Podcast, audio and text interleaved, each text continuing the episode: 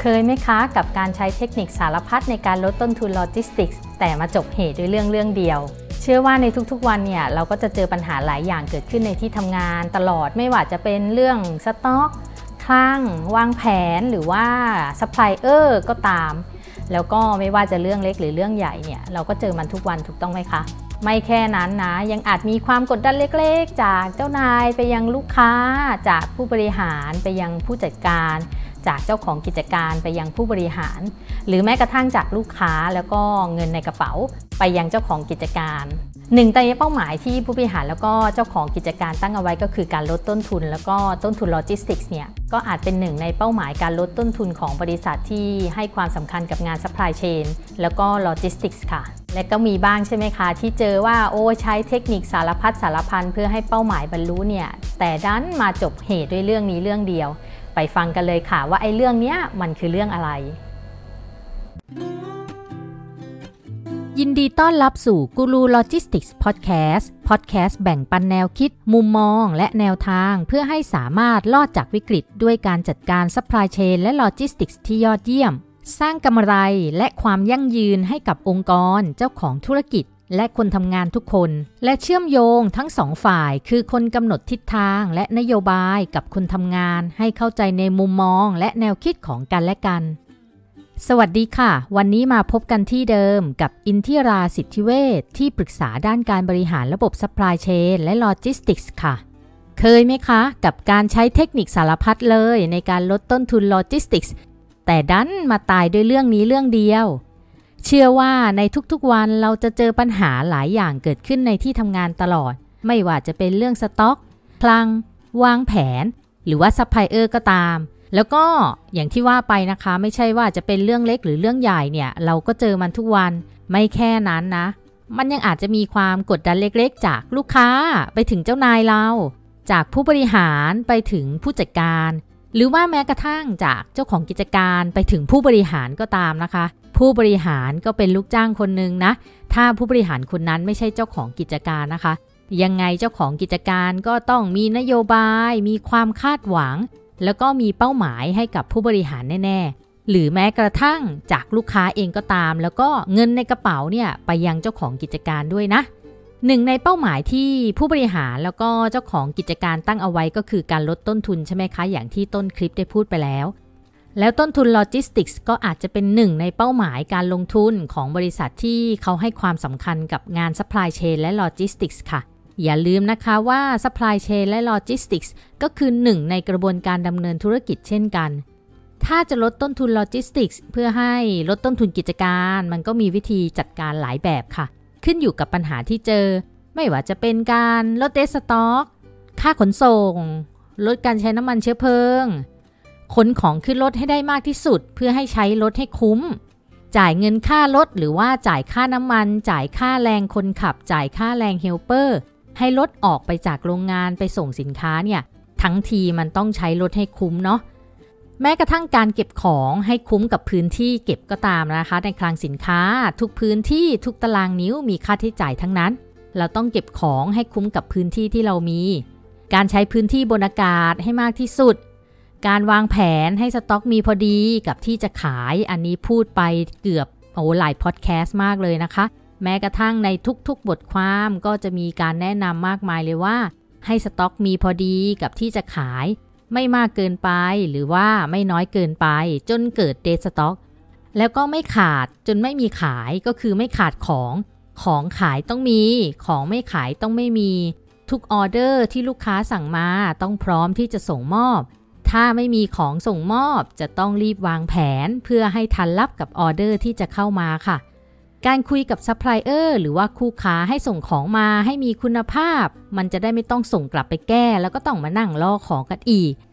อันนี้ก็เป็นอีกอันที่เป็นเป้าหมายหลักของบริษัทที่เขาให้ความสำคัญกับเรื่องของการบริหารจัดการซัพพลายเชนและโลจิสติกส์ค่ะ การให้ซัพพลายเออร์หรือว่าคู่ค้าส่งของมาให้ตรงเวลา ไม่ต้องโทรตามให้เมื่อย โทรตามอยู่นั่นแหละเมื่อไหร่จะมาส่งสักที แล้วก็ไม่ต้องโดนกดดันจากฝ่ายบริหาร จากผู้บริหาร จากเจ้าของว่าทำไมวัตถุดิบมันยังไม่เข้าสักที หรือว่าทำไมกล่องแพ็คสินค้า พวกบรรจุภัณฑ์ถุงอะไรทั้งหลายมันยังไม่มาสักทีคนทำงานพอเจอปัญหาพวกนี้หรือว่าเจอสิ่งที่เป็นความคาดหวังจากลูกค้าจากเจ้าของกิจการจากผู้บริหารหรือแม้กระทั่งจากผู้จัดการเอง ก็ต้องงัดสารพัดวิธีใช่ไหมคะ มาแก้ปัญหา ไม่ว่าจะเป็นเอาสูตรทั้งหลายมาคำนวณ สูตรที่รู้ๆกันมา หรืออุตส่าห์ไปค้นคว้าหาความรู้เพิ่มเติมเนี่ย หาสูตรทั้งหลายในการคำนวณ มาคำนวณให้ได้ตัวเลขเพื่อแก้ปัญหา หรือว่าเอาข้อมูลทั้งเซิร์ฟเวอร์เลยเนี่ยมาใส่ค่านู่นนี่นั่นคำนวณแล้วให้ได้ตัวเลขที่เราพอใจ ไหนจะข้อมูลที่มันโหเยอะแยะไปหมด แต่ว่ามันดันไม่ครบ มีอยู่นะ แต่ไม่ครบตามข้อมูลที่ต้องมาใส่ในสูตร หรือว่าต้องมาคำนวณ มันก็ต้องไปตามหาข้อมูลที่ขาดเพื่อให้เอามาคำนวณให้ได้ ไหนจะใส่วันที่ผิดอีกใช่ไหมวันที่รับของเข้าวันที่ส่งของออก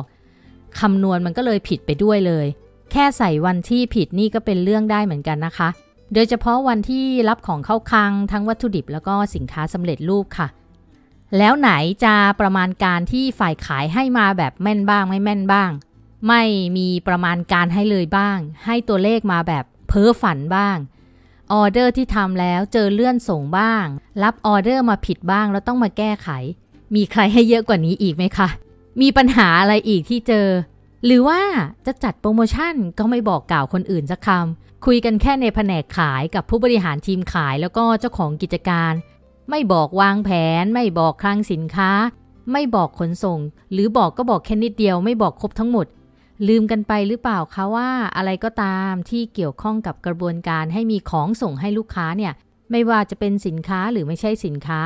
มันก็ล้วนแล้วแต่ใช่ supply chain และ logistics ทั้งนั้นค่ะ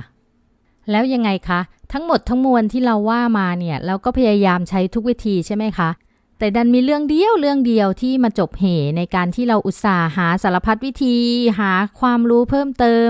ลงมือลองทำก็แล้วเนี่ย แต่มันไม่จบ เรื่องมันไม่จบอะนะคะ ถ้าเจ็บแล้วจบมันก็โอเคใช่ไหม แต่อันนี้คือไม่จบค่ะ เรื่องนั้นก็คือเรื่องของ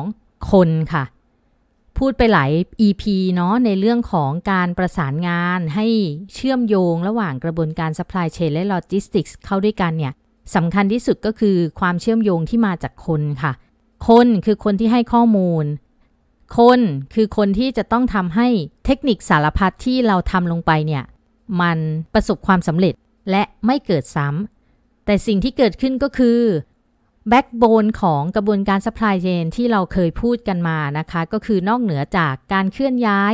ของต้นน้ำไปยังปลายน้ำของวัตถุดิบ แปลสภาพเป็นสินค้าแล้วก็จากสินค้าส่งมอบให้ลูกค้าเนี่ย อย่างหนึ่งมันก็คือเรื่องของ information หรือว่า data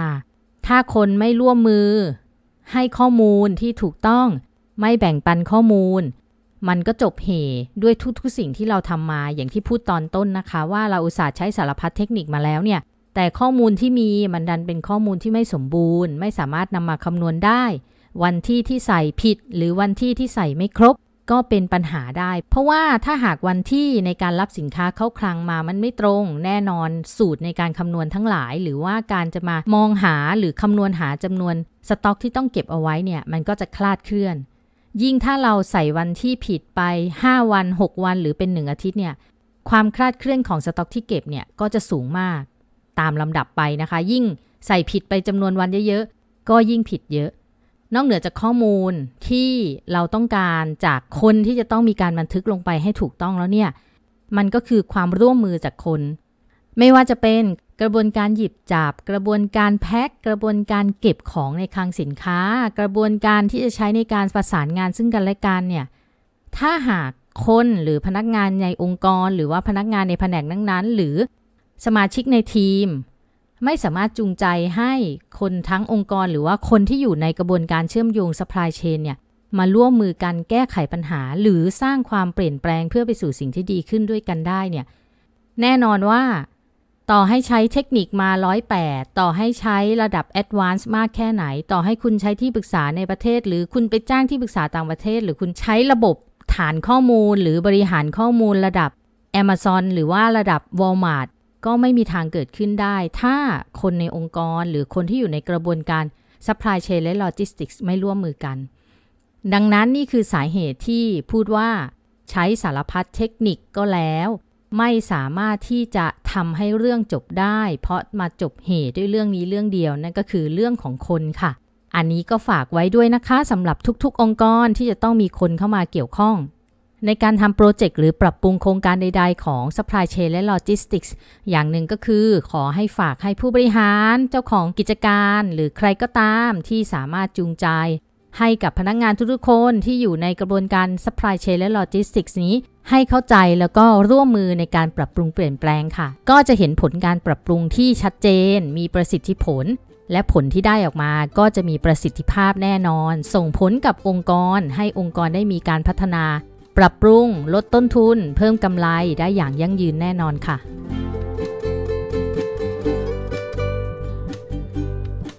เป็นยังไงบ้างคะฟังกันไปแล้วเนาะว่าไอ้เรื่องนี้เรื่องเดียวนี่แหละเป็นเรื่องที่สำคัญมากที่ทำให้ไอ้เทคนิคสารพัดสารพันไอ้สิ่งที่เราทำมาเนี่ยมันไม่บรรลุเป้าหมายสักทีลองไปแก้ไขไอ้เรื่องนี้เรื่องเดียวกันดูนะคะ แล้วก็จะพบว่าไอ้ปัญหาทั้งหลายที่มันเกิดขึ้นเนี่ยมันอาจจะแก้ได้ง่ายนิดเดียวก็ได้สำหรับวันนี้กูรูโลจิสติกส์พอดแคสต์กับอินทิราสิทธิเวชต้องไปก่อนค่ะ สามารถติดตามฟังกันได้ทางพอดแคสต์และ YouTube Channel หรือติดตามข่าวสารความรู้เทคนิคอื่น ๆ กันได้ทาง Facebook Fanpage ทุกช่องทางสามารถค้นหาได้ในชื่อว่ากูรูโลจิสติกส์ค่ะ แล้วพบกันใหม่ในตอนหน้านะคะ สวัสดีค่ะ